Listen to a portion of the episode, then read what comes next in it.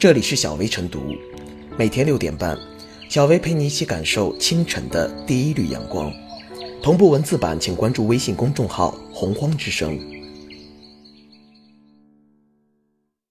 本期导言：十一月一日一大早，河北省沧州市一名小学二年级的学生在上学路上捡到六元钱，他在父亲的陪伴下把钱交给了执勤交警。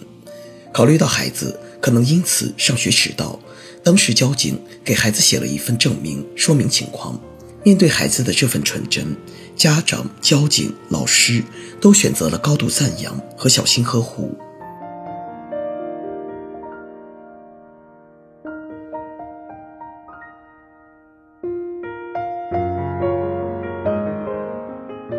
交警开迟到证明，值得点赞，无疑。这是我在马路边捡到一分钱，生动的现实版本，很多人都为之感动，感动孩子的这份纯真，甚至引起了很多人关于童年美好的回忆。网友称赞孩子有颗难能可贵公益心的同时，也对孩子父亲、交警、老师的作为大力点赞。父亲的耐心呵护孩子健康成长，交警自美心里更美。班主任的肯定与激励起到了很好的价值导向作用，同时，在不吝赞美之词的背后，又不难解读出某种稀缺。我在马路边捡到一分钱，儿歌所传递的不只是孩子的纯真，更多还是教育孩子不以善小而不为，确立做人诚实、良善、清晰的价值导向。一分钱拾金不昧，于小中见大。然而，大善难为。为小善同样不容易，比如，同样是家长和孩子捡到六元钱，会不会都像这对父女一样，做出交给警察的选择？相信在很多人眼里，这六元钱显得微不足道，甚至不如儿歌时代里的一分钱。还这六元钱要花费很多成本，比如孩子会因此迟到误了早读，担心被老师批评，因此才有了迟到证明。其付出的代价比六元钱的有形价值要大得多。或因如此，孩子父亲起初也只是打算在业主群里问问是谁丢的钱，但孩子执意要交给警察叔叔，说是儿歌里都是这么做的。不得不说，是孩子的纯真与较真，让韦小善显得如此纯粹。显然，这又给人们一个冷的思考：当孩子不再天真，道德的坚守。会不会被功利的理性算计所羁绊乃至动摇？事实上，不得不说，这正是当下所面临苍白的现实。从公交让座的纠葛到服不服的纠结，小善不为，大善难为的场景时常可见。何以会如此？其实，关键的是，长期以来对于道德良善的价值都止步于一词的褒奖，而忽视了真金白银式的呵护与涵养。正所谓。口惠而实不至，流于了单纯的道德说教。比如拾金不昧，我们一边在抱怨人心不古，却又一边为有偿归还失物耿耿于怀。殊不知，中国古代就有“子路受人以劝德，子贡谦让而止善”之说。道德的价值不能止于精神层面的肯定，更需要得到来自制度、规则、社会等层面实质性的尊重与激励。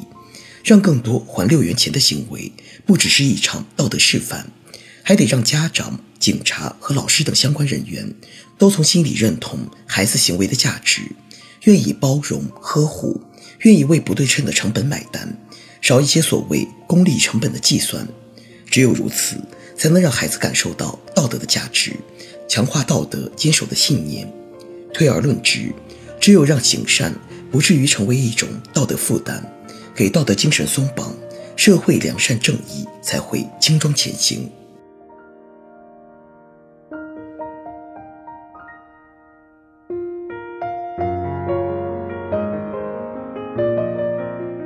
多些迟到证明时的爱心呵护。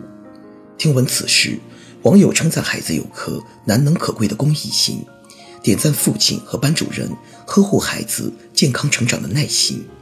夸交警自美心更美，班主任老师在课堂上表扬了这位学生的爱心之举，并表示已将此事汇报给学校。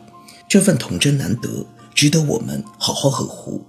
时下有的孩子为了打网游，不惜偷别人的钱，或者把父母的血汗钱打给主播。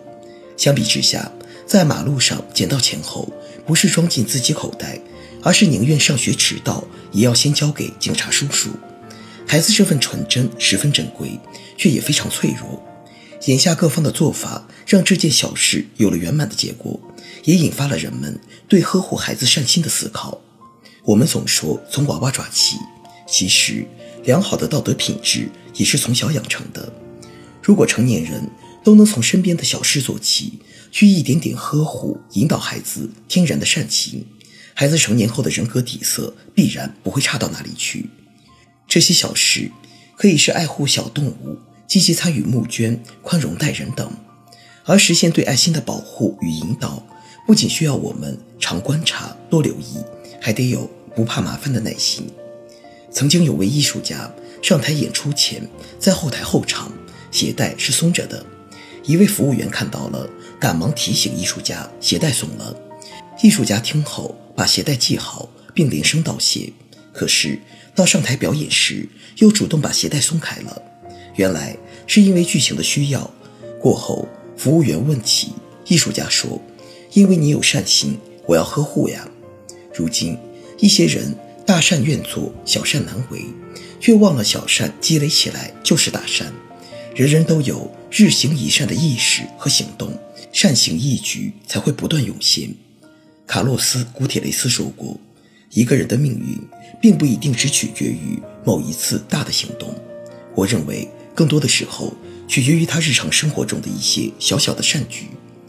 从陪孩子交钱给警察的爸爸，到写暖心证明的交警，再到不吝赞许与表扬的老师，他们对待孩子爱心与善举的默契令人感动，给更多孩子和成年人上了生动一课。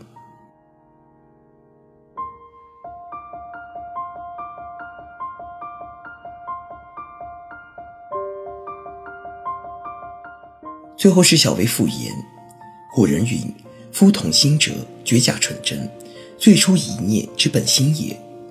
同心亦是初心，初心为善，最需要呵护。在此事件中，父亲、警察、班主任均充分履行好了自己的职责，尤其是当时交警出具的迟到证明更值得点赞。王铁之所以走红网络，不仅仅在于小女孩的拾金不昧。更是对这位交警认真负责、助人为善的点赞。